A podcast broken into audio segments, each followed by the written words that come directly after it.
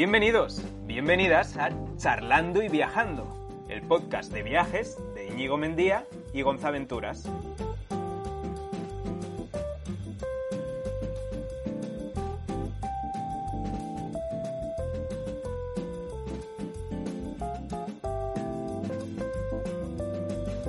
Bueno, pues hoy estamos de celebración en el podcast de Charlando y Viajando porque ha pasado un año desde que empezamos a subir estos podcasts.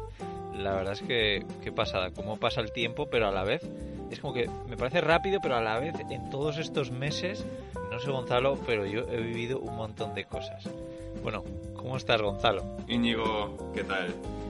Bien, bien, ya de vuelta en Segovia, que bueno, en el episodio anterior hablábamos de que andábamos por ahí, por el sur. Yo justo llegué ayer a Segovia de nuevo y nada, sí, con ganas de este episodio y darle un repasito, ¿no?, a lo que hemos hecho en este último año, que para mí tengo la sensación de que ha sido más de un año, como si llevásemos, no sé, bastante tiempo con esto. Sí. También es cierto que es que, aunque llevamos un año, digamos, publicando, realmente pues empezamos a hablar tú y yo antes, ¿no? Todo comenzó con aquella entrevista que me hiciste.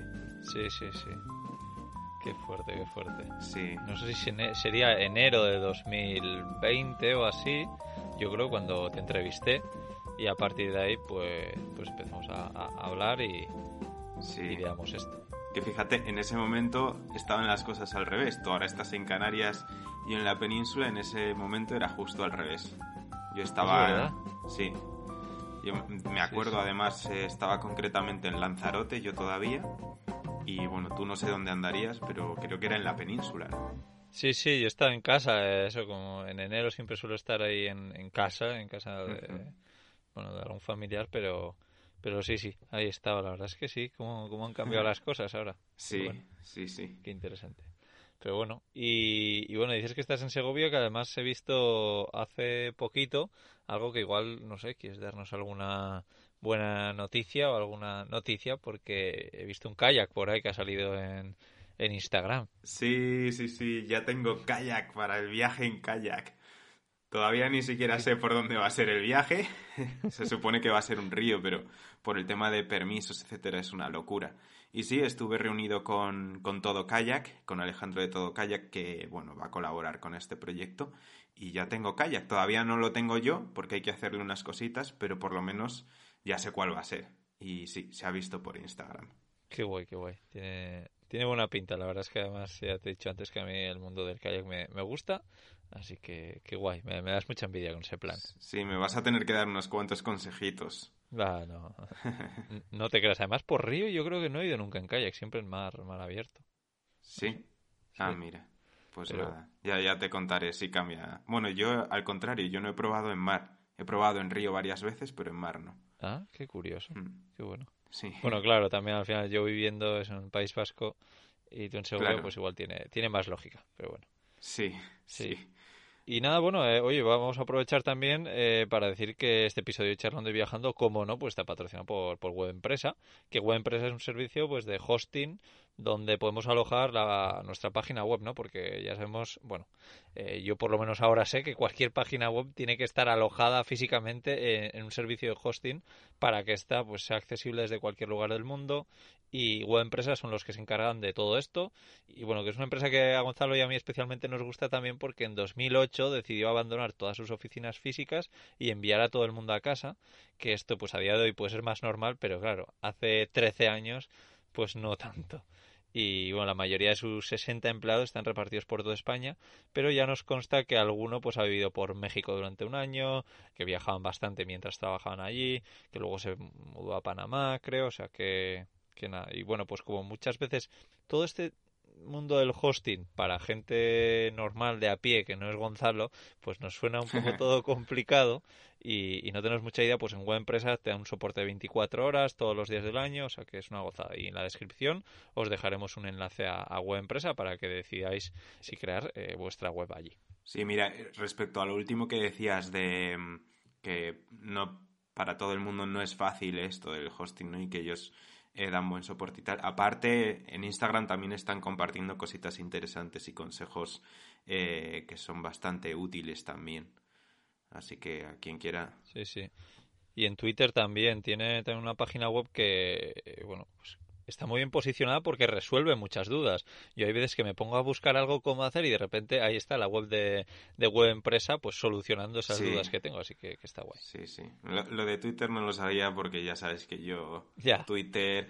Intentaste meterme en TikTok, hice un vídeo, pero... Twitter, TikTok... No sé, a mí me sacas de Instagram y YouTube y... Así que ando perdido por esas redes sociales. Sí, sí, fue un poco fracaso lo de meterte a TikTok. Sí, sí. Por compromiso un vídeo y venga, ya lo tienes abandonado. Sí. He pensado que quizá cuando haga el viaje en kayak comparto algo por ahí a ver qué tal funciona. Sí.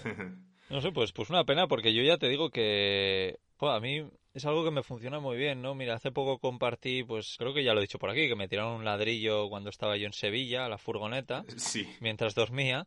Pues eso, hice un vídeo, lo colgué en Instagram casi el mismo día y hace no mucho lo compartí también en TikTok. Pues en TikTok, pues no sé si lleva como 25.000 visualizaciones ese vídeo. Una locura. Joder. Sí, sí. Sí, señor. Mucha gente diciéndome, es que ahí no van ni los andaluces, ese es un sitio de tráfico de drogas, es un sitio que va, que toda la gente que quiere hacer cosas ilegales va ahí. Y bueno, me metieron un poco de miedo. Pero bueno. Joder. Sí, sí. Joder. Y nada, bueno, Gonzalo, ¿qué? ¿De qué vamos a hablar este episodio que estamos de celebración? ¿Qué vamos a hacer? Bueno, pues hacemos un repasito, ¿no? Un poco a todos los episodios... muy por encima y bueno, a ver qué se nos va ocurriendo comentar como resumen de cada episodio o recordatorio, etcétera, ¿no? A ver qué sale de esto. Sí, sí, porque llevamos ya unos cuantos capítulos y bueno, empezamos además no por el primer capítulo, sino por el capítulo 0, que sinceramente no me acuerdo muy bien de lo que hablamos. Yo entiendo que trataríamos un poco pues de qué iba a ser este podcast, ¿no? Sí, eso es. Imagino que también contamos eso, el cómo nació la idea, ¿no? Que bueno, la idea, pues eso, lo que comentábamos antes. Tú en su momento me hiciste una entrevista para tu podcast de... Viajando Simple. A ver, Viajando Simple, sí, es que entre tantos ya iba a decir cómo traviajar, pero no, fue para Viajando Simple. Y como que hubo buen rollo en esa entrevista, a los dos nos gustó, los dos por separado pensamos que igual sería interesante hacer algo juntos y yo no dije nada, pero tú sí que me llamaste un día y me lo comentaste. Y nada, lo pensé un poquito y ahí salió, de ahí salió esta historia. Sí, que me acuerdo que en esa misma llamada tú me adelantaste, no, pues es que yo voy a crearme un Patreon y voy a hacer podcast allí.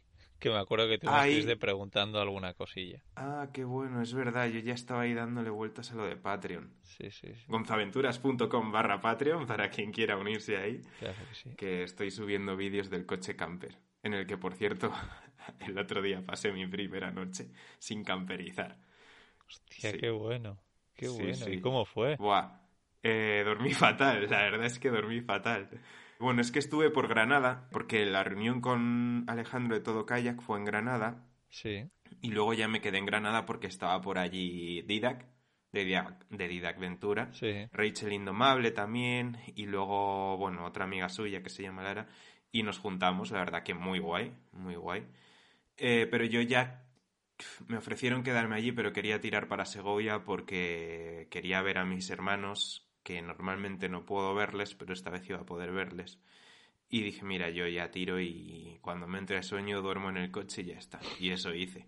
Con el saco de dormir, la esterilla, de mala manera, al lado de una autopista, fatal, fatal. Pero me hacía ilusión también pasar mi primera noche en el coche camper. Ya, me imagino, qué bueno. Y me imagino que no tenías ningún nada tipo de colchón, ¿no? Ningún hinchable, ni colchoneta, ni nada. Sí.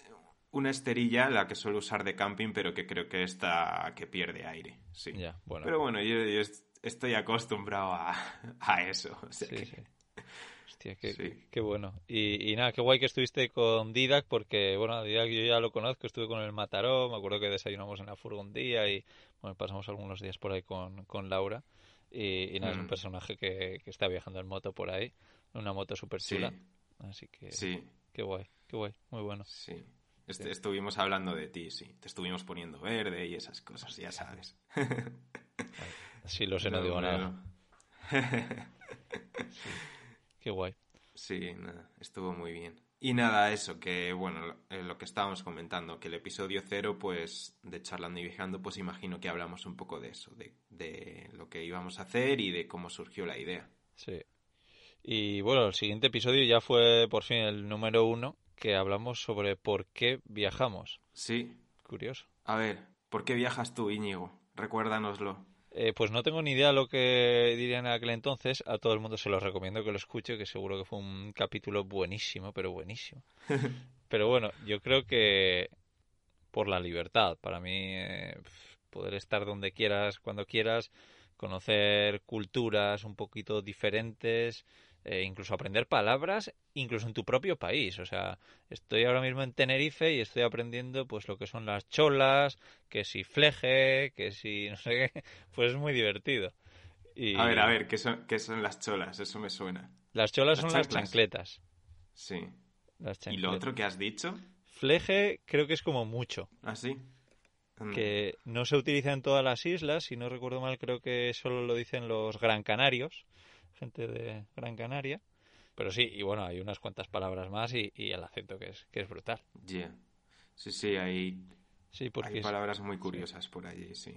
Sí, porque, bueno, tú ya sabes, pero ayer estuve con Laura. Laura es una chica de Tenerife que me ayuda desde hace, pues también, mira, empezamos a mirar y estamos en contacto desde agosto de 2020. Ajá. Y bueno, pues es una persona que me ayuda a editar vídeos, a editar podcast, luego también pues escribe algunos artículos referentes a cada podcast en mi web. Y lo mismo, pues trabajaba con ella a distancia, hablábamos mucho, pero no nos conocíamos físicamente. Ya. Yeah. Y nada, pues ayer estuvimos todo el día juntos. Ah, qué guay. Muy guay. Sí, la verdad es que sí. Qué bien. Fue buen plan y nada, pues como yo ya sabía, pues ella tiene, no sé, transmite como mucha positividad, buen rollo y tiene una actitud muy guay. Y nada, pues grabamos un podcast donde, bueno, pues contamos un poco cómo es trabajar editando vídeos para otra persona, ¿no? Cómo lo hace ella, qué cree que es lo recomendable y tal, por si alguien quiere trabajar editando vídeo o que quiere ponerse a estudiar un poco de algún programa de edición de vídeo, pues qué cree que necesita y además en ese podcast va a participar otra chica que es Cindy Motion, no sé si sabes quién es. Me suena porque creo que me has hablado alguna vez, sí. Sí, pues Cindy es la persona que edita vídeos de YouTube a muchos youtubers que mucha gente ya conocerá, que viajan mucho en furgoneta y bueno, que Ajá. tienen canales bastante importantes, que tú ya conoces a algunos de ellos. Así que nada, dentro de poco en el podcast de Cómo Viajar estará esa charla donde hablamos sobre cómo editar vídeo para ganarse la vida online. Ajá. Pues mira, me lo escucharé, me parece. Decías que puede ser un podcast muy interesante para quien quiera ganarse la vida editando vídeos para otra gente, ¿no? Pero en mi caso me parece muy interesante para si yo quiero que alguien edite vídeos para mí, saber cuál es su punto de vista, ¿no? Por supuesto. Así que yo me lo voy a escuchar. Sí. Y luego que sobre todo, bueno, la parte de Laura y mía, o sea, es puro cachondeo, o sea... Laura se ríe mucho de mí en mi cara porque claro, es que es una pasada estar con alguien que me conoce mejor que mi familia casi, porque claro, se traga un montón de vídeos míos, todo un montón de podcasts, entonces claro, yo le estoy contando algo y me dicen, pero sí, eso ya lo sé, eso ya lo escuché que lo decías en un podcast, entonces hay mucho cachorro. Qué bueno. ¿Y este podcast va a salir en Viajando Simple o en Cómo Viajar? En Cómo Viajar, porque la idea es un poco demostrar cómo se puede...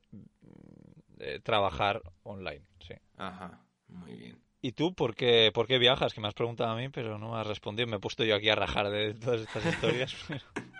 Sí, me da que este episodio se va a alargar bastante. Puf, sí. Sí. Pues mira, yo tampoco recuerdo qué diría en ese episodio, pero mira, en la descripción del episodio dice, ¿y por qué no? ¿No? Qué bueno. Como respuesta al ¿por qué viajas? ¿Y por qué no? Bueno, yo viajo creo que por salir de la rutina, de la zona de confort, etcétera, principalmente. Y porque me gusta probar cosas diferentes. Sí. Sí, como resumen diría eso. Sí, pero al final dices probar cosas diferentes, pero a día de hoy para ti lo normal es viajar o viajar bastante. Entonces probar cosas diferentes sería quedar no viajar. Claro, pero por eso, por ejemplo, yo creo... No soy solo furgonetero, ¿no? Ya, también. Eso sí. Pues intento que si la moto, la bici, pues tengo mil kayak. Cosas que quiero ver, si el kayak. Y bueno, están muchas cosas por venir. O sea, realmente Gonza Venturas nació con la idea de probar formas de... Bueno, con cumplir la lista de cosas que quiero hacer antes de morir, ¿vale? Y muchas de ellas van de la mano con probar formas de vivir y viajar. Como, yo qué sé, vivir un tiempo en una cueva, no sé, hacer un viaje en caballo o en burro, yo qué sé, cualquier locura que se me ocurra. Sí. El Camino de Santiago corriendo me apetece hacer. Qué bueno. Y muchas cosas por ahí que están apuntadas, que espero que vayan viendo la luz poco a poco. Qué guay. Así que nada, guay. Por eso viajo. Muy bien. Y bueno, el episodio 2 se llamaba, o se llama, Este Momento, ¿no? Porque ¿qué pasó? Cuéntanos tú qué es lo que nos pasó y por qué ese episodio tiene ese nombre. Efectivamente, un momento fuerte, pues porque empezó la pandemia, la cuarentena, todo a ser muy fuerte y claro, pues si no recuerdo mal, era el momento que tú estabas volviendo o acababas de volver de Canarias. Sí. Por eso, porque pues te habían hecho estar encerrado en la furgoneta en el parking de Las Teresitas en Tenerife, ¿no? Donde estuve yo hace un par de días. Sí, sí, ya he visto por Instagram ahora el vídeo que has publicado vacilándome un poquito. Sí. A ver, un sitio paradisíaco, sí. Pero claro, como todos los sitios paradisíacos, si estás encerrado en un vehículo, pues ya no es un paraíso, ¿no? Claro. Entonces hablamos un poco de ese momento concretamente que estábamos viviendo, cómo lo vivíamos nosotros y tal. Creo que fue un capítulo fuerte. Pero bueno, pues interesante el escuchar cómo lo vivíamos en ese momento, ¿no? Claro, sí. También es que lo que pasó es que el episodio 0 y el episodio 1 los grabamos, creo que cuando todavía no sabíamos ni lo que significaba pandemia, básicamente. Sí.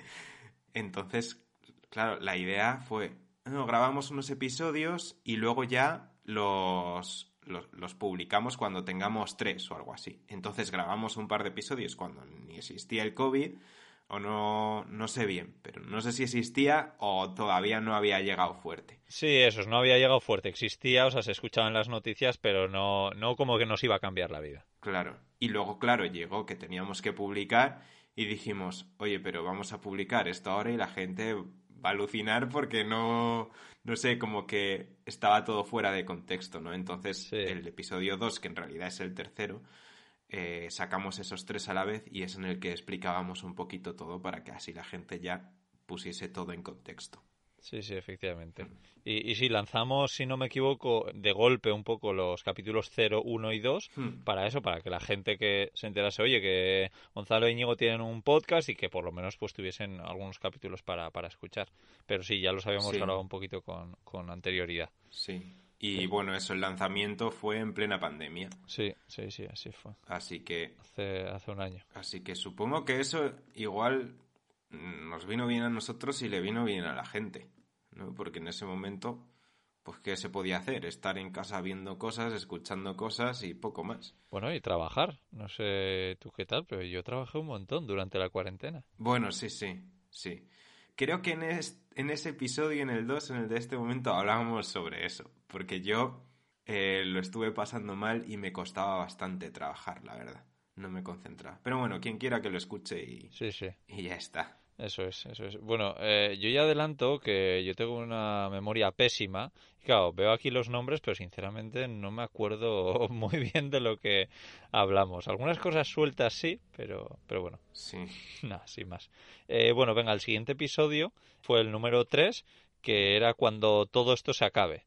Que entiendo que lo que teníamos en mente es, bueno, esto nada, un mesecito ahora todos encerrados en casa y luego ya pues a viajar, vida normal, ¿no?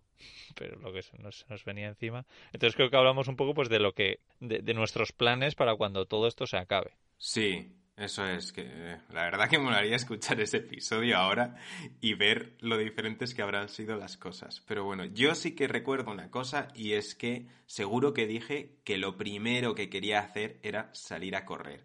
Y eso fue lo que hice. Eso sí. Yeah. Correr y correr y correr. Salir a correr por el campo. Sí. Y yo una cosa que creo que conté, o si no es aquí, lo dije en algún otro sitio, que parece mentira, pero además esto yo daba por hecho que iba a ser ya, pero no, en realidad no es así al 100%, que yo lo que me estaba dando cuenta después de esos meses es que estaba echando mucho de menos el contacto físico con la gente, ¿no? El acercarte, abrazarte, besarte, todo eso, el no poder dar un abrazo a mi padre, pues para mí empieza a ser un poco duro, porque yo en ese momento estaba viviendo con mi hermana para pues alejarme un poco de mi padre, ¿no? Pues al final tiene más de 70 años y bueno, pues era mejor estar con mi hermana, y pues alguna vez le podía ver un poco como a lo lejos, pero era como con mucho miedo. Ya. Yeah. Sí, eso es lo que más me da. La verdad que fue duro. Sí. Y luego también pues un poco de la libertad de ir a la playa, me acuerdo de tirarme en la arena, creo que eso también lo comenté porque era algo que realmente tenía ganas después de estar encerrado en casa. Qué bueno. Sí, sí. Pues sí, menos mal que, bueno, aunque no estamos bien del todo, pero esto me está haciendo recordar cómo estábamos antes. Sí, totalmente. Y comparado, pues ahora ni tan mal, la verdad. No, así sí. Es. Mirando hacia atrás. Ahí. Sí. Y bueno, episodio 4, ¿cómo ganamos dinero viajando? Venga, un resumen, Íñigo, cuéntanos un resumen de tus formas de ganar dinero, y además creo que puedes hacer publicidad de un podcast que has sacado hace relativamente poco, ¿no? Un episodio en alguno de tus otros podcasts. Cuéntanos. Sinceramente no sé a qué podcast hace referencia, pero estoy ya... Me suena que has sacado uno, ¿no? En Cómo Viajar. Yo no lo he escuchado. O sea, es algo que me suena y que tenía pendiente de escuchar. En el que hacías un resumen de tus formas, ¿no? De diferentes formas de ganar. No, ya sé lo que dices. No, he hecho hace muy poquito un podcast de cómo gano dinero con los... Perdona, sí. He hecho un episodio en el podcast de Cómo Viajar hablando de cómo gano dinero con los podcasts. Ah, vale. Bueno. Gracias a los podcasts, que por cierto, ajá, metimos la pata. En realidad yo no la metí, la metió Laura, con la chica que te he dicho que hice el podcast. Y además bueno... No, porque... Cuento una anécdota una vez que yo le iba a echar la bronca por una cosa que hizo mal y luego me di cuenta que esa cosa la había hecho yo. Pero luego dije, no, pero algo que sí ha hecho mal Laura, que bueno, que ya te digo, tenemos mucho cachondeo y no hay ningún problema porque luego le dije, a ver, es una tontería. Pero ese podcast de cómo gano dinero, gracias a los podcasts, ella se equivocó y subió el de Viajando Simple, a pesar de tener el título y el texto y todo de cómo gano dinero. Entonces mucha gente me empezó a escribir, oye, que creo que te has equivocado, que este es un podcast de Viajando Simple, de furgonetas, que no dices nada de cómo ganas dinero con los podcasts. O sea que... Pero bueno, todo es solucionable. Y a ver, pues de cómo gano dinero, pues creo que sí que ha cambiado un poco. Ahí probablemente estaba contando en ese momento cómo ganaba dinero, que era básicamente con el libro, porque yo creo que ahí pues empezaba a tener algún pequeño patrocinador en los podcasts, pero sobre todo con el libro y luego con alguna cosita de redes sociales. Ahora ha cambiado que en unos cuantos de los podcasts como este, pues ya tenemos patrocinadores, como es el caso de WebEmpresa aquí, como es el caso de Zalba Caldú en el podcast de Viajando Simple y demás. Y eso, bueno, pues me ayuda bastante. Y luego que es un capítulo para mí probablemente de los que más ha ayudado, y sí que me di cuenta en números que es el de los que más escuchas tiene, como es normal, porque creo que es de mucha ayuda para la gente. Sí. Y bueno, cuenta un poco tú que nos contaste, cómo ganabas dinero en aquel entonces. Sí. Bueno, respecto a lo que decías, ¿no? De que es un episodio que ayuda, que crees que ha ayudado mucho. Efectivamente, por un lado, creo que nosotros solemos ser bastante transparentes y creo que eso se agradece, ¿no? Creo que incluso en ese episodio yo también daba algunas cifras de dinero y tal. Y luego también hay veces que eso que es un tema que mucha gente no trata. Cada vez se trata más, yo creo, pero muchas veces no se trata. Sí. Así que sí, espero que haya ayudado y que siga ayudando a mucha gente. Y bueno, yo de forma resumida, pues mis fuentes de ingresos son patrocinios, como bien has dicho. En su momento vendía cursos online, que bueno, en realidad sigue a la venta, pero no le doy bombo porque es algo que probablemente me quite de encima. YouTube es otra de mis fuentes de ingresos a través de la publicidad. Luego sistemas de afiliados, principalmente el de Amazon, que bueno, tú también trabajas con esto. Sí. Para quien, así de forma resumida, diré que podemos llevarnos una pequeña comisión, normalmente en torno a un 5%, por recomendar productos de Amazon o de lo que sea en realidad. O sea, hay sistemas de afiliados de todo. Luego, pues he revendido hosting y dominios, pero es otra cosa que me estoy quitando. Ya lo comenté, ¿no?, cuando empezamos el patrocinio como empresa, que al final es muy importante eso, que la empresa que se dedique a esto pueda estar ahí 24/7, 365 como está WebEmpresa. Y yo con el tema de los viajes es algo que me cuesta. Y sobre todo, si quiero viajar más, salir más fuera de España, ir a más zonas sin internet, pues es un poco un marrón. Entonces es algo que quiero quitarme, pero ahí estuvo en su momento. Diseño web. También he hecho diseño web. Es otra cosa que me estoy quitando, madre mía. Al final no voy a tener formas de ganar dinero. Luego Patreon, que es donde creamos contenido exclusivo. Yo tengo mi Patreon, tú tienes el tuyo. El mío ya he dicho que es gonzaventuras.com/Patreon, pero si quieres aprovecha un poco hacer publicidad del tuyo. Bueno, sí, lo dejaremos en la descripción, pero eso es viajandosimple.com/Patreon, sí, igual. Y luego, bueno, venta de camisetas, que he vendido muy poquitas, pero bueno, algo ha salido por ahí, que tú también lo tienes, ¿no? O lo tenías, no sé cómo andas ahora con este tema. Sí, pero ahora que lo dices lo voy a quitar porque no estoy nada contento y sin más, por la calidad no estoy contento, entonces lo voy a quitar. Yeah. Pues sí, yo es otra cosa que me planteo quitar. Tampoco sé si lo quitaré porque está ahí y ya está, ¿no? Pero, no sé, por una parte me apetece darle chicha porque siempre me ha gustado un poco el diseño, porque creo que hay algunas cosas chulas, pero es que me da pereza tener que hacer promoción. Yeah. Y al final algo no se vende si no lo promocionas. Sí. Entonces, no sé. Pero bueno, esas son un poco las diferentes formas, que en el episodio 4 de Charlando y Viajando estará todo más especificado y más explicado en detalle. Sí, probablemente rajaríamos durante una hora de todo esto, así que si os interesa saber, porque creo que es muy interesante. A mí personalmente, antes de ganar dinero viajando, pues era un tema que me interesaba mucho, por eso me parecía guay que lo tratásemos. Así que sí, qué guay. Y bueno, el siguiente capítulo, el siguiente episodio, el número 5, hablamos de nuestro equipo físico que utilizamos para poder, pues eso, trabajar mientras viajamos, ¿no? Entiendo que son pocas cosas, en el caso de Gonzalo un poco más porque graba vídeo, pero bueno, si quieres hacer un pequeño resumen de qué es lo que tú sueles utilizar. Vale, pues mira, normalmente tengo una cámara normal, que es la Canon G7X Mark II. Es una camarita compacta. Luego el móvil es una herramienta fundamental. Cámara de acción. Dron, que ya no tengo dron tampoco porque se va a sortear junto con mi furgoneta. Que, por cierto, otra forma de ganar dinero por internet es haciendo rifas online. Como rifar una furgoneta, pero bueno, eso es algo como... Es algo que no es habitual, ¿no? No es algo a lo que me dedique de forma habitual como las otras cosas que he comentado. Sí, es algo bastante puntual, sí. pero bueno, no está bien, sí, que lo comentes porque si te ha funcionado, pues genial. Sí, eso es. Entonces, bueno, la cámara del móvil, el dron, la cámara de acción, luego un par de trípodes, uno más normal y otro de estos que se mueven las patas para poner en cualquier lado. Un micro con el que estoy grabando ahora, junto con una grabadora con la que estoy grabando ahora también. Un par de micros chiquititos más por si hago entrevistas. Y luego un foco por si grabo por la noche. Un foco de luz LED con baterías. Y el portátil. Y una pantalla externa para cuando hago cosas como edición de vídeo o diseño web, que hacerlo con una pantalla solamente se me queda corto, entonces con dos voy mejor. Y creo que eso es, de forma resumida. Bueno, son unas cuantas cosas. Estaba diciendo que eran pocas, sí. Pero no, al final te pones a sumar y son...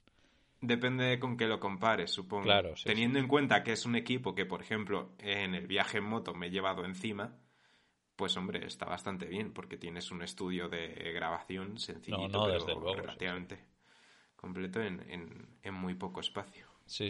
Y sí que imagino que tú no necesitas tantas cosas. Cuéntanos, ¿qué llevas tú más o menos? Un ordenador viejo y un micrófono. No necesitas más, ¿no?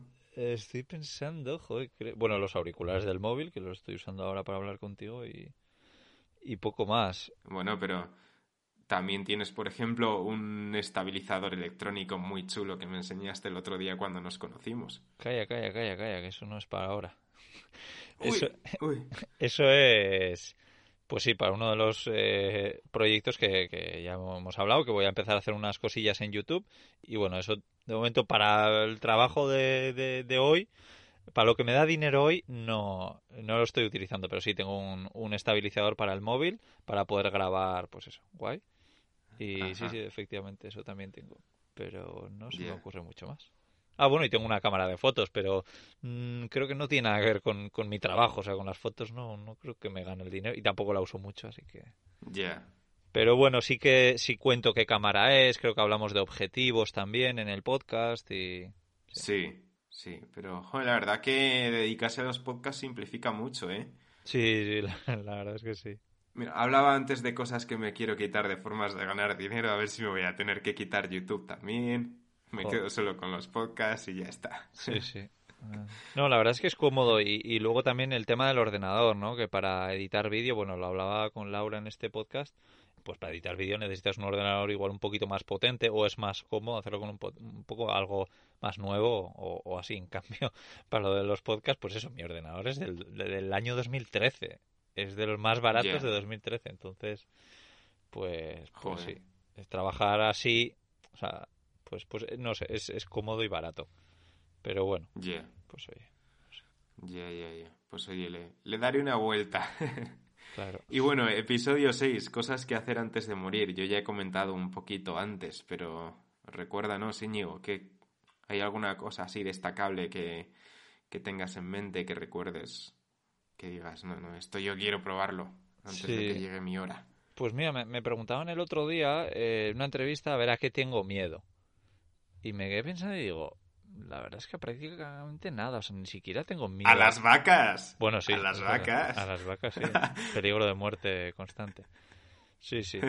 Pero bueno, hablamos un poco del peligro a la muerte, ¿no? O sea, del miedo a la muerte. Y yo dije, yo creo que me puedo morir mañana tranquilo porque creo que lo que tenía que haber hecho en esta vida ya lo he hecho. O sea, ojalá no pase, pero te quiero decir que estoy como diciendo, oye, no sé... Me da la sensación que ayuda a unas pocas personas con el libro este que he hecho. No sé, he conocido a gente guay, he viajado. O sea, poquitas cosas más se me ocurre para hacer antes de morir, la verdad. Me cuesta pensarlo. Y me da mucha tranquilidad eso, ¿no? Oye, que me puedo morir mañana tranquilamente. No lo digas muy alto. No sé, curioso. Pero no se me ocurre ahora mismo, la verdad, lo que conté, pues no sé, igual perder algunos miedos que puedo tener, pero poquita cosa. Seguro que tú contaste mucho más que yo. Sí, bueno, yo tengo una lista en mi web, creo que gonzaventuras.com/antes de morir o algo así, o poniendo directamente en Google Gonzaventuras antes de morir, supongo que saldrá y ahí hay varias cosas. ¿Y cuántas has tachado de esa lista? En porcentaje más o menos. No sé. ¿Más de la mitad? Pero... Pues la verdad es que no lo sé, pudiera ser, pero bueno. A ver, estoy por entrar a la web y mirarlo. Claro, míralo tranquilamente. Sí, a ver, estoy buscándolo, mira, he puesto 107 cosas que hacer antes de morir. A ver, bueno, primero hago como una breve introducción, no sé qué diré, pero sé que en su momento decía que muchas de estas cosas de la lista van cambiando, ¿no? Porque de repente hay algo que ya no tengo ganas de hacer, o yo qué sé. Bueno, eso, hay cosas que pondrá que ya he hecho en realidad. Por ejemplo, el otro día hice barranquismo y espeleología, que no sé si lo tenía en la lista. También es cierto que hay muchas cosas, pero que no están todas en la lista porque si no se volvía eterna. Pero sí, por lo que estoy viendo, pues en torno a la mitad estarán hechas, sí. Qué bueno. Mira, la 107... es conseguir que me sigas en Instagram, que tú ya me sigues, pero para el resto de personas que lo lean, pues buenísimo. Pongo eso, 107, conseguir que me sigas en Instagram, pongo un enlace a Instagram y un guiño. Qué bueno. Así que quien esté escuchando esto y no me siga todavía en Instagram, pues ahí queda. Sí, bastante bueno. Además que subes unas historias bastante graciosas de vez en cuando yo me meo. Bueno, y haber visto el kayak que vas a usar en tu próxima aventura también está guay. Sí. Mira, por ejemplo, la número 89 pongo hacer una queimada y no está tachado. Y no sé por qué, porque hace mucho ya hice una queimada. No sé, hay aquí todo tipo de cosas. Por ejemplo, la número 81 es colarme en una boda. Esto creo que ya no tengo ganas de hacerlo, pero en su momento, cuando vivía en Londres, tenía muchas ganas porque vi como muchas oportunidades y era una pequeña gamberrada que nos apetecía hacer. Quería hacerlo con un colega, es bastante bueno, con el que currábamos en bodas, pero ahora creo que ya no me apetece hacer algo así. Pero bueno, sé que hay muchos países, por ejemplo, como Tailandia o India, que puedes ir y puede ser que te inviten a una boda porque a ellos les hará mucha ilusión que haya un español, sí, en su boda. O sea que... Sí, seguro, sí. Que sí, igual sí. Ya para ti no tiene tanta gracia porque eso ya no es colarse, pero bueno. Claro, eso es. Pero bueno. Y mira, veo que tengo también apuntadas cosas que tú has hecho, como escribir un libro, ver la aurora boreal, sí, etcétera. Qué guay. Sí. Pero bueno, estará todo en ese episodio número 6. Sí, pero... No sé si quieres... Que no, digo que está guay que tengas esa lista. La verdad es que sí. Sí. Guay. Y no sé si quieres comentar tú alguna cosa más de este episodio o pasamos al número 7. Número 7, sí. Ese suena potente. Dar la vuelta al mundo. Sí. Entre interrogaciones, en realidad, dar la vuelta al mundo. Sí. Pues para mí es una de las cosas también que quiero hacer antes de morir. Y es como mi gran sueño sería hacerlo cruzando el estrecho de Bering. Ese es mi reto de vida. Eso es lo que... eso me quita el sueño. Muchísimo. Sí. Me acuerdo también que tú contabas como que para ti dar la vuelta al mundo no es cogiendo aviones, ¿no? Exacto, sí.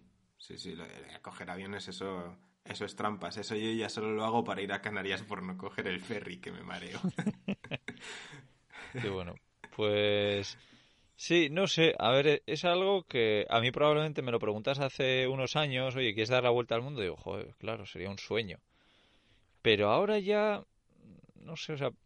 Es como que, bueno, prefiero viajar por lugares, o sea, más que dar la vuelta al mundo en sí, que bueno, pues en vehículo sí lo veo como una aventura, pero efectivamente ya cuando coges aviones y barcos, pues para mí pierde un poco la gracia, ¿no? Porque al final una vuelta al mundo la puedes hacer muy rápido, incluso tengo entendido que ya hay billetes de avión o compañías que ofrecen la vuelta al mundo en 2 semanas. Sí. Claro, pues eso qué gracia tiene, ¿no? O sea, eso es viajar a 10 sitios durante 2 semanas. ¿Qué diferencia hay? Pues que estás yendo en una misma dirección, pero claro, si no sabes en realidad el avión por dónde va.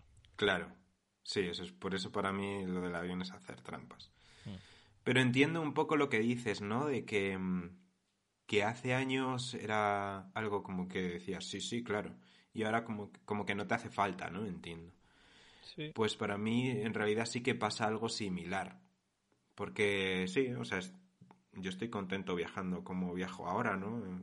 Haciéndome viajecillos concretos o, no sé, de forma más tranquila sin planificar algo tan bestia. Pero sí que es cierto que ese componente de reto de, por ejemplo, cruzar el estrecho de Bering y cosas similares sigue ahí. Pero bueno, no sé qué acabará pasando. Interesante. Pero bueno, al fin y al cabo, yo qué sé... También eso, por ejemplo, tú en cierto modo estás dando la vuelta al mundo, ¿no? Quizá por etapas, por tramos.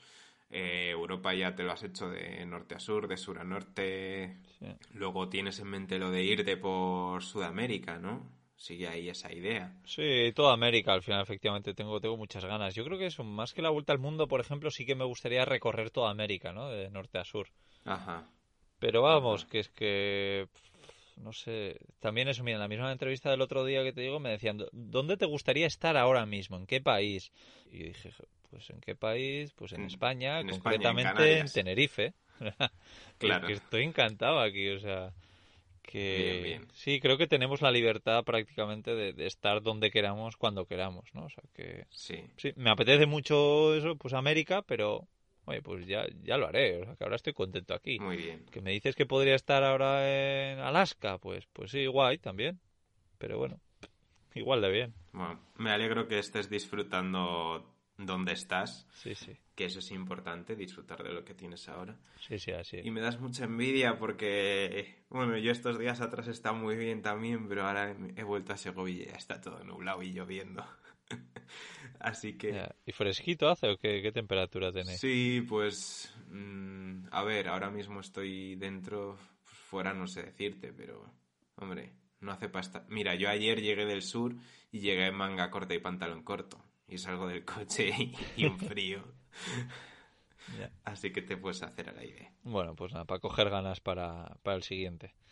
Y bueno, en el siguiente episodio lo que hablamos era de los destinos que post-COVID para viajar por España, ¿no? Y creo que hablamos de unos cuantos lugares por los que nos apetecía viajar por España en ese 2020, cuando se terminase todo. Sí.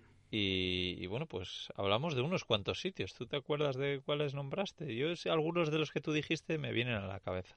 Pues mira, seguro que dije Canarias. Sí. Seguro que dije Galicia, que me encanta Galicia. Sí, me suena. Sí. Probablemente diría Cantabria. Ya no me acuerdo. Y probablemente diría Almería.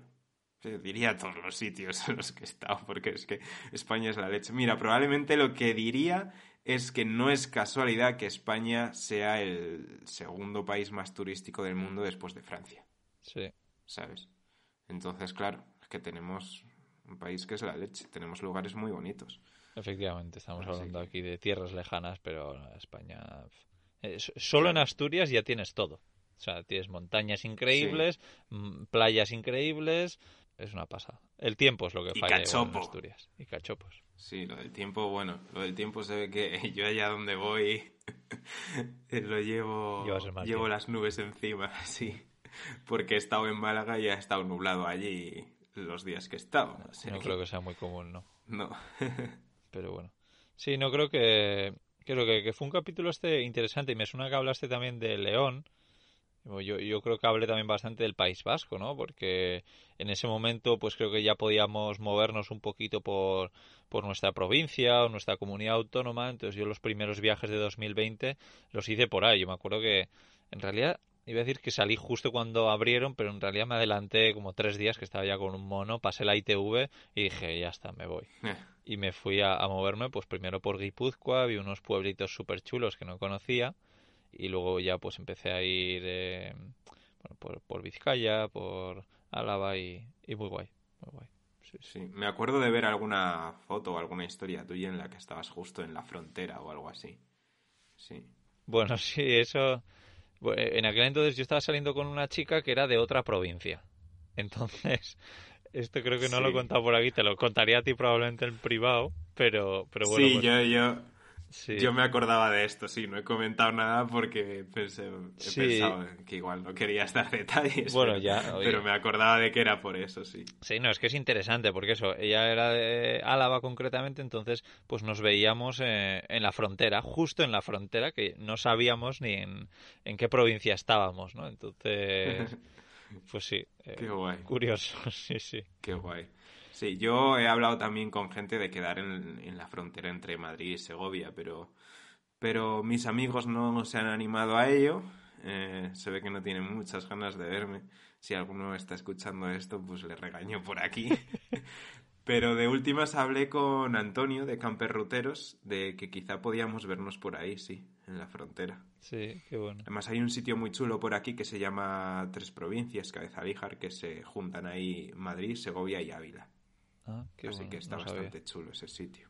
Qué bueno, interesante. Y decías que yo comenté que hablé de León y eso, y te iba a decir de León, pero sí, efectivamente del Valle del Silencio, es un sitio que me encanta. Y precisamente mi amigo Hugo acaba de estar por allí, a ver si quedo con él y me cuenta qué tal ha estado eso, pero vamos, se lo recomiendo a todo el mundo, el Valle del Silencio, Peñalba de Santiago, Montes de Valdueza, una pasada.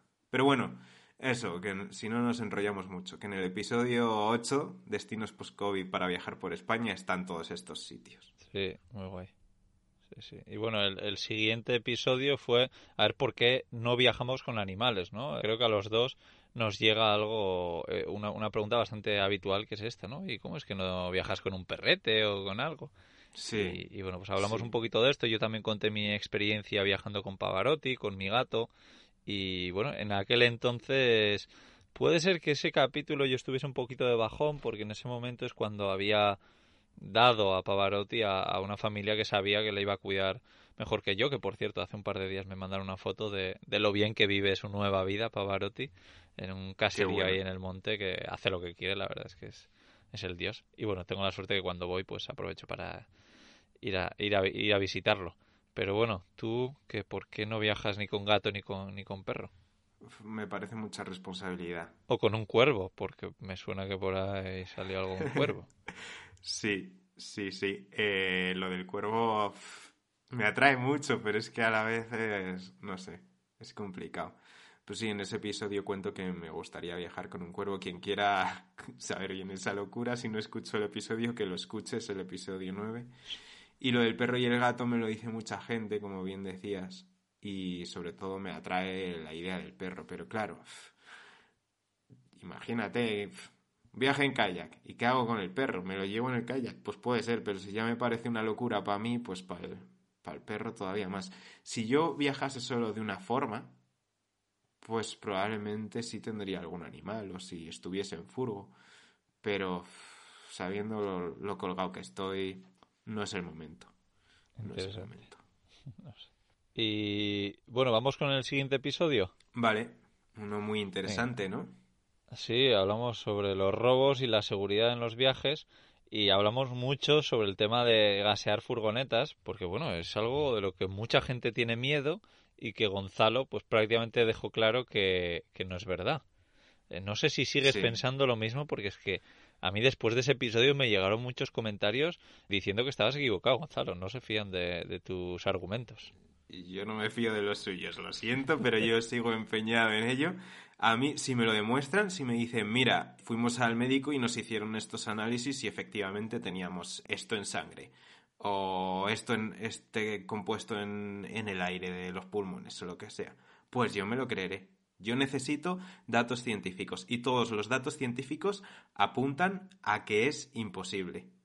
O sea, no imposible, sino muy improbable, porque no hay un gas que pueda dormir a todos por igual, a un hombre de 100 kilos que a un niño, sin dejar muertos. Y cuando se ha usado un gas así en la historia, ha habido muertos.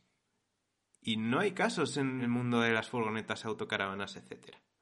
Y no se ha visto a gente con bombonas. Y lo estuve hablando encima el otro día de nuevo con mi amiga Clara, que es residente de medicina, y hablamos del tema de los anestesistas, etcétera. Le comenté un poco toda esta historia y ella lo ve muy improbable también. Y es que el mismo Royal College de Londres de anestesistas sacó un documento diciendo que lo veían improbable y que si alguien conocía ese gas que se lo dijese, porque a ellos les venía bien. Yeah. Entonces sí, claro, hay casos de gente que le han pasado cosas, pero no hay pruebas de que lo que ha pasado sea que les han gaseado. Sí, que les dolía la cabeza, que tenían una sensación rara, que tal, que cual. Pero ¿dónde están esas pruebas científicas en las que se dicen pues eso, que efectivamente tenía esta sustancia en el cuerpo luego? Ya, no, así es.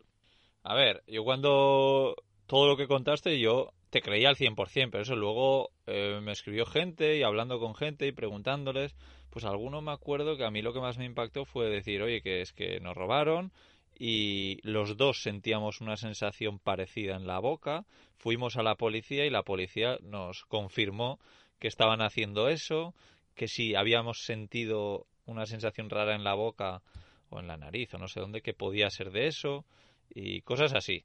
O sea que, no sé, que ponga a la gente en comentarios a ver con quién va, si va con Gonzalo o contra Gonzalo. Sí, yo sé que la mayoría de la gente va a creer que sí que es posible, etcétera, etcétera. Pero, no sé, antes también se creía que la Tierra era plana. Sí. Lo siento para todos los oyentes que no estén de acuerdo con mi teoría. Igual me cogéis manía por ser tan cabezota con esto, pero bueno. Bueno, no, lo bueno es que das muchos argumentos, que no es que dices que no hay puntos. O sea que... Sí, yo quiero hacer un vídeo para YouTube sobre esto. Sí. Y con bien investigado. Sí. Sí. Y si no queréis esperar el vídeo de YouTube, escuchar este podcast, porque la verdad es que estuvo muy, muy guay. Y bueno, hablamos de más cosas, ¿no? De nuestras experiencias, de nuestros miedos y cómo hacemos para sentirnos más seguros mientras viajamos. O sea, que escucharlo. Sí. Y hubiese sido interesante que te hubiesen tirado el ladrillo a la furgoneta antes de ese episodio. Sí, o durante. Sí, imagínate. Sí. Sí, igual hubiese sido otra cosa. No solo hablamos de robos y seguridad con furgoneta y autocaravana, tal, sino que yo cuento alguna cosita también de moto, de bici, etcétera. Sí, es verdad. Sí. Buenos trucos. Y bueno, episodio 11. Minimalismo, vivir y viajar con poco. Yo ahora tengo que comentar alguna cosa sobre esto. Cuéntanos tú antes, si te parece, algo sobre este episodio, sobre si sigues viviendo y viajando con poco y... ¿Qué es para ti el minimalismo, etcétera? No sé, ahora me has dejado cuenta tú, que me has dejado con la mosca de qué vas a contar. Sí, pues que yo no soy tan minimalista, tío, para nada. O sea, a ver, es que el minimalismo es eso, como tener poco, ¿no? Y yo me he dado cuenta de que mi filosofía no es tanto de tener poco, que intento que lo sea en realidad, sino más de aprovechar lo que tienes. O sea, a mí no me gusta tener cosas que no uso. ¿Vale? Entonces, bueno, ya has visto que, por ejemplo, del equipo para trabajar, pues el tuyo es mucho más sencillo que el mío, ¿no? Tengo muchas más cámaras, más tal, más cual. Pero simplemente por el vídeo. Si quitas el factor vídeo de tu esto, te quitas focos, varios micrófonos, cámaras, trípodes, muchas cosas. O sea. Sí, eso sí. Pero eso, luego... Lo mismo, a la hora de viajar, pues me gusta probar muchas cosas y para eso necesito cosas como la bici, el kayak, la autocaravana que quiero ahora, no sé. O sea, sí que es cierto que comparado con otra gente creo que tengo menos cosas, pero para mí lo importante no es el cuánto tienes o no tienes, sino el uso que le das y el que lo que tengas no sea por puro consumismo, sino porque sea algo que realmente vas a utilizar. O sea, por ejemplo, la bici. Yo he estado durante mucho tiempo con una bici de 300 euros haciendo muchas cosas que no era para hacer con esa bici. Mientras que había gente que se compraba bicis por encima de 1.000 euros, 2.000 euros, lo que fuese, y yo veía que yo usaba la bici más y que esas personas a lo mejor tienen la bici sin usar. Esto pasa mucho. Sí. Y bueno, yo ahora me he podido permitir una bici bastante mejor después de mucho tiempo y eso, pues le estoy dando caña, o sea, utilizo la bici. Entonces creo que para mí lo importante es eso, no cuánto tienes o no tienes, sino que lo que tengas lo uses y no tengas por tener.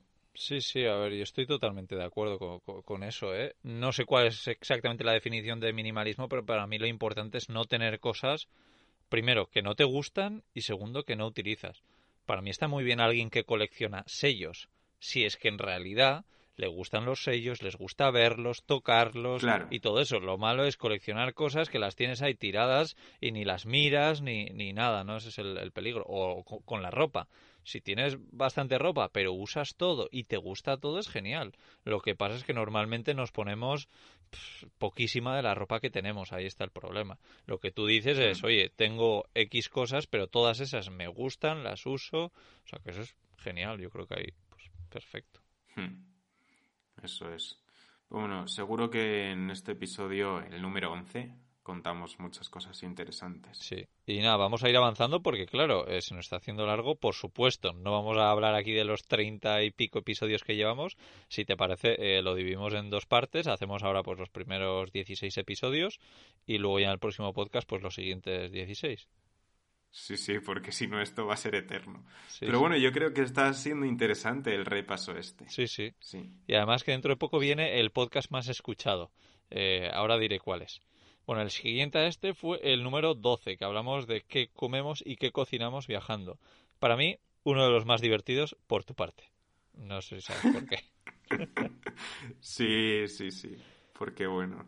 Quien no lo sepa todavía, estuve durante como un año comiendo lo mismo todos los días, prácticamente. O sea, básicamente comía ensalada de lentejas para comer todos los días y para cenar ensalada de pollo.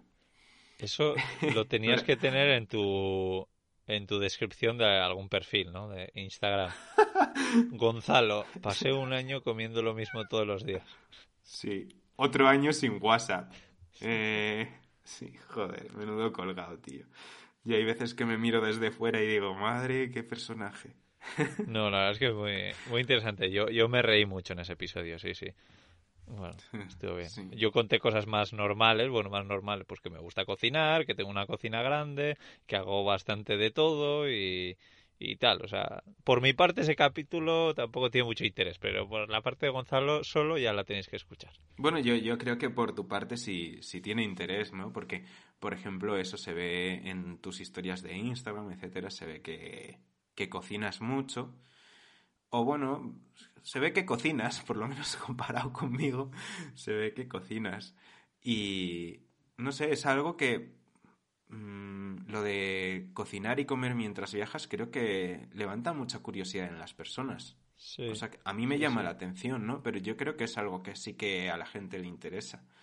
Entonces creo que tú contarías, me imagino, cosas muy interesantes porque, claro, yo no puedo decirle a la gente... Pues come todo durante un año ensalada de lentejas o come siempre ensalada de lentejas y ya está. Así que creo que lo que tú contases en ese episodio sería muy interesante y de mucha ayuda a mucha gente. Sí, no, o sea, al final pues eso, romper también un poco el mito que los que viajamos en furgo, en bici o lo que sea, que comemos arroz y pasta todos los días. Que seguro que hay gente que lo hace, igual que en sus casas. Pero yo conozco mucha gente como yo, pues que oye, le gusta cocinar y pues se lía a hacer cosas, o sea que no hay problema. Luego también parece igual que cocino mucho porque enseño mucho lo que cocino, ¿no? En las redes sociales esto funciona así, el que muestra mucho una acción concreta, la gente se cree que estás todo el día haciendo eso, pero en realidad haces 20.000 cosas, lo que pasa es que una de las cosas que te gusta mostrar es mientras cocinas, en mi caso, entonces pues por eso la gente se cree que estoy todo el día cocinando, que para nada es verdad, así que paso tiempo, eso, pero vamos, normal. Eso es cierto. Es como si yo cogiese y cuando me estoy cocinando en ensalada de lentejas lo grabo. Y al día siguiente también, y al siguiente también. Y toda la gente se iba a pensar que comía ensalada de lentejas todos los días. No, sí, tienes razón, tienes mucha razón en lo que has dicho, sí. Y bueno, el episodio 13, la verdad de vivir viajando. ¿Este es el que ha tenido más visualizaciones? No. Será el siguiente, me imagino. No sé. A ver. Yo creo que será el siguiente. Este no.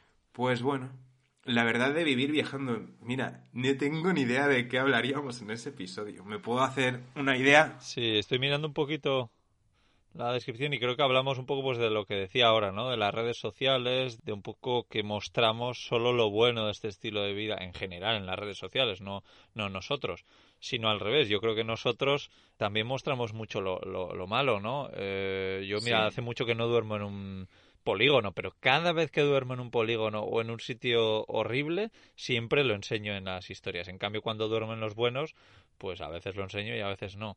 Pero lo normal, yo entiendo, que es que enseñemos lo bueno. El otro día me pasaba que estaba en un sitio espectacular y claro, yo empecé a grabar un vídeo diciendo, oye, mirad qué sitio estoy, yo no soy muy fan del postureo, pero joder, es que esto, estar aquí y no compartirlo, ostras, es que sería un poco un delito, porque... Sí, no sé. Sí. Es complicado. Sí, no, lo que dices, yo creo que tú y yo solemos contar un poco siempre la realidad de las cosas. Yo mismamente lo que decía, anoche subí una historia de cómo estaba durmiendo en el Fiat Punto, que yo no sé, hay quien puede considerar eso malo, pero yo estoy grabando la historia que me está descojonando porque la situación me parecía surrealista y a mí me hacía ilusión dormir ahí y así, aunque fuese de mala manera. Que eso también cambia mucho las cosas, ¿no? El tono. Cómo te tomas lo malo, ¿no? Esos aspectos malos de vivir viajando, de lo que sea, se pueden afrontar de diferentes formas. Bueno, en realidad el episodio se llama La verdad de vivir viajando y es eso, que no todo es tan bonito. Pero bueno, que supongo que en ambos casos nos compensa lo malo y por eso tenemos este estilo de vida. Sí, efectivamente, pero bueno, eso que se den cuenta que tenemos creo que los dos una vida que nos gusta mucho, pero bueno, que a nosotros nos gusta mucho, a muchas otras personas vivir como vivimos pues probablemente no le gustaría nada, ¿no? O sea, que eso hay que ser consciente. Sí, sí, también. Y bueno, vamos con el episodio 14. Sí. Prohibiciones durmiendo en furgo. Pues sí, este es el número uno. El episodio con más reproducciones. Solamente en las plataformas de podcasting tiene 3.200 escuchas, más luego todas las de YouTube, que también sean unas cuantas. Así que sí, parece que a la gente le interesa, pues, cuáles son las prohibiciones que nos encontramos durmiendo en furgo. También es cierto que lanzamos en el episodio en un momento más o menos calentito, o justo antes de un momento calentito, creo. Sí, sí. Entonces, bueno, en ese episodio estará contado todo. Lo que yo sí recuerdo es que en ese episodio yo no estaba calentito. Yo estaba diciendo que como que nos quejamos demasiado, que tampoco hay problema, no sé qué. Pero luego ya después de eso me calenté y yo escribí un artículo en mi web hablando sobre la guerra contra furgonetas, camper y autocaravanas. Sí. Y bueno, creo que toqué muchos palos muy interesantes en ese artículo, que es muy largo, eso es cierto, pero si alguien tiene mucho interés en el tema, creo que es un artículo muy interesante. Buscando en Google Gonza Venturas, guerra, furgonetas, camper o algo así, supongo que saldrá. Y bueno, no sé, ¿qué nos cuentas tú de este episodio y de las prohibiciones? Sí, no, pues creo que hablamos un poquito de cuáles en principio son las normas y cómo lo interpretamos nosotros, qué es lo que pensamos cuando vemos pues señales de prohibiciones. Luego creo que tú también comentabas si efectivamente es legal o no pues que haya una señal de prohibido autocaravanas. No sé, hicimos un poco una reflexión de todo esto. Hablamos también de multas que nos hayan podido poner o gente o veces que nos ha echado la policía de sitios sin poner una multa. Y bueno, pues que creo que es algo a lo que mucha gente teme, pero pocos tenemos problemas, ¿no? Sí, eso yo creo que es cierto. Sí. A ver, también es que es lo que decías tú, creo que en el episodio anterior, ¿no? Que decías, hombre, si viene una gente a decirte algo que en un sitio no puedes estar, hombre, pues lo mejor es evitar malos rollos, o sea, ir de buenas, hablar de buenas, oye, si estoy aquí molestando, me voy. Y siempre de buenas. Hablando bien se suele entender uno siempre. Yo creo que ese aspecto es importante. Sí, sí, creo que es importante. Hay mucha gente que no, que va a la guerra, pero por lo menos no es mi estilo y creo que me ha funcionado. No sé. Sí, y bueno, si aún así hay alguien que quiere ir a la guerra, pues creo que lo interesante es tener los documentos, o sea, copias, ¿no? De los documentos que dicen que efectivamente podemos estar mientras sea aparcados en cualquier sitio, etcétera. Sí, sí, sí, así es. Pero eso puede llevar al conflicto. Sí. Así que bueno, pero bueno, si ese episodio ha tenido tantas escuchas y alguien no lo ha escuchado, pues que vaya a escucharlo, porque si ha tenido tantas escuchas será por algo. Sí, sí, así es. Y bueno, el siguiente, el número 15, hablamos sobre si es sostenible viajar. ¿Te acuerdas un poquito lo que comentamos aquí? Pues me puedo hacer una idea y... Mira, justo el otro día también con mi amiga Clara le comenté que algo que me imagino que comenté yo en este episodio, y es que en su momento hice el cálculo de cuántos árboles había que plantar para compensar las emisiones que yo había hecho con mi furgoneta en no sé qué viaje, por ejemplo. Sí. Lo que ya no sé si... me da un poco de corte contarlo, pero ya no sé si comenté en ese episodio. Ahora que ya llevamos un tiempo haciendo episodios y cada vez tenemos más confianza con vosotros, los oyentes, pues en ese momento también hice el cálculo de cuántos árboles tenía que plantar para compensar todas las emisiones de todas las veces que yo había ido al baño en la vida. Yo creo que eso ya no lo comenté. No creo, no. Pero sí. Pues nada, a plantar árboles se ha dicho. Sí. Bastante bueno. Eso es. El pino carrasco es el árbol que mejor compensa las emisiones de CO2, si no recuerdo mal. Sí, me quiere sonar que lo habías dicho. Sí. A ver, bueno, lo de ser sostenible viajando, yo creo que también eso influye, creo que ya lo hablamos, en un poco la media de nuestras acciones, ¿no? Que sí, mucha gente nos tacharán de, tú vas de verde porque haces no sé qué acción concreta, pero luego bien que contaminas con una furgoneta antigua. Vale, pues sí, efectivamente, mi furgoneta y la de Gonzalo, la que tenía hasta ahora, pues no son las más... Es mucho mejor una eléctrica y tal, pero bueno, pues creo que comentamos el proceso de fabricación de un vehículo nuevo, que es cuando más contamina un vehículo, más que luego en su vida útil de uso.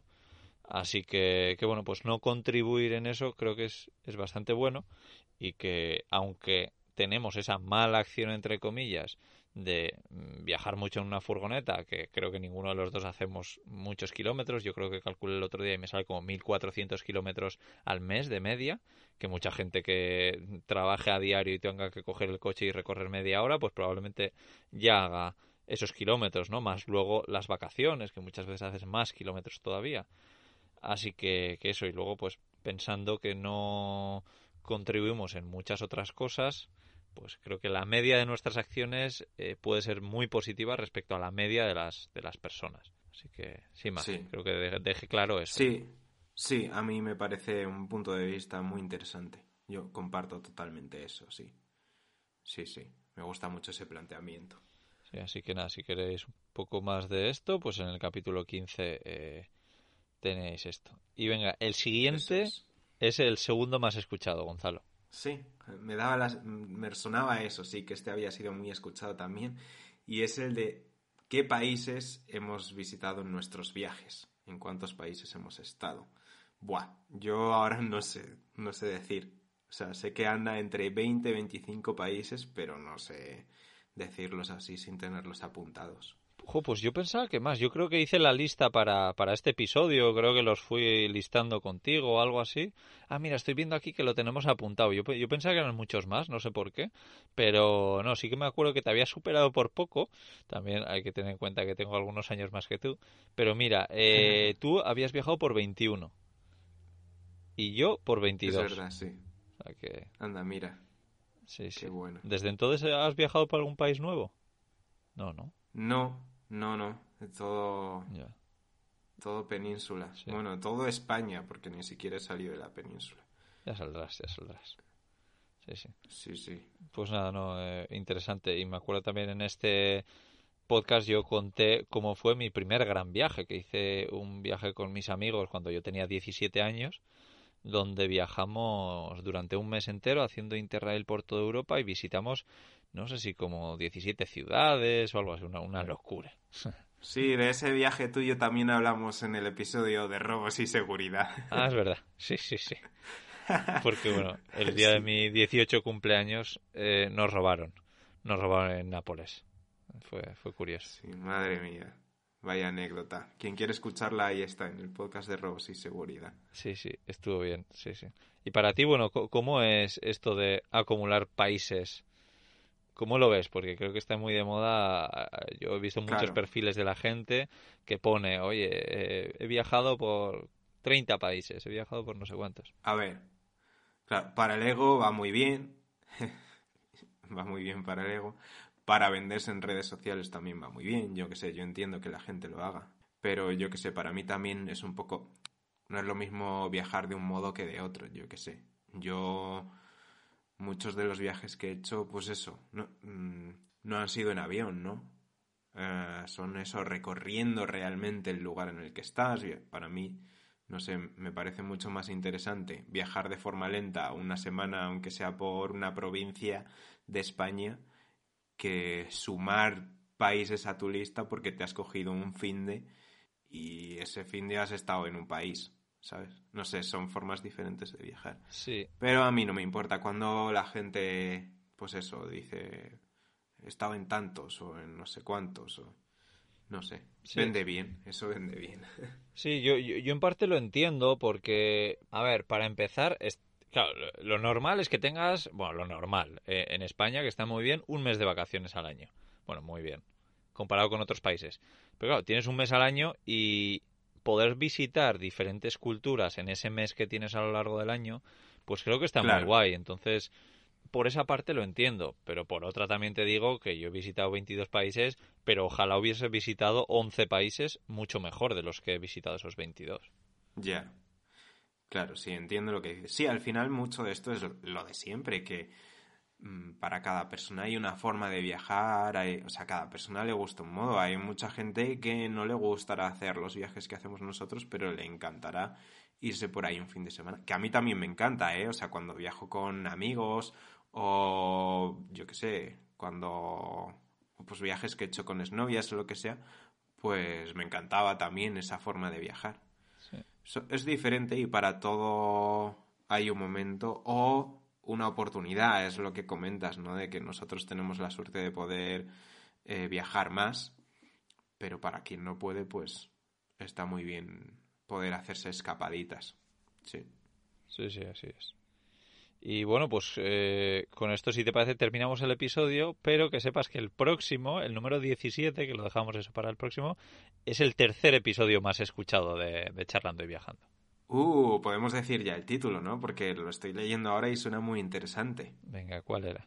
Nuestros fracasos para poder vivir viajando. Sí. ¡Guau! Madre mía. Mucho camino recorrido hasta conseguirlo, por lo menos en mi caso, ¿eh? Buah, sí, sí. Sí, así que nada. Curioso. Sí, lo comentamos un poquito en el próximo episodio, que eso será la segunda parte de este especial Charlando y Viajando tras un año de episodios publicados. Sí, sí. Así que nada, eso ha sido todo por hoy. Y ya sabéis, recordad que si vais a montar una web, tienda online, blog o cualquier cosa que tenga que estar en la nube, pues que contéis con WebEmpresa, nuestro patrocinador, que es una empresa española de alojamiento web rápido, seguro y con buen soporte. Os dejamos el enlace en la descripción del vídeo, así como al libro de Íñigo, tu Patreon, mi Patreon, ¿no? No sé si se me olvida alguna cosa. Sí, nada más. Oye, pues que gracias por estar aquí un año con nosotros, todos compartiendo. Y bueno, pues como siempre os decimos, que nos ayuda un montón si compartís estos episodios por ahí, por redes sociales, que es algo que cuesta 30 segundos, porque bueno, pues porque así llegamos a más gente y también pues creemos que estos episodios pueden ayudar un poco y motivar a muchas personas que quieran pues hacer un pequeño cambio en su vida. Así que nada, que gracias a todos. Y nos escuchamos en un par de semanitas en el segundo especial de Charlando y Viajando. Sí, sí. Y recordad, dejadnos algún comentario sugiriéndonos temas para que tratemos, que es lo que más nos gusta, tratar los temas que nos sugerís. Así que nada, eso ha sido todo y hasta dentro de 2 semanas. Un abrazo. Chao.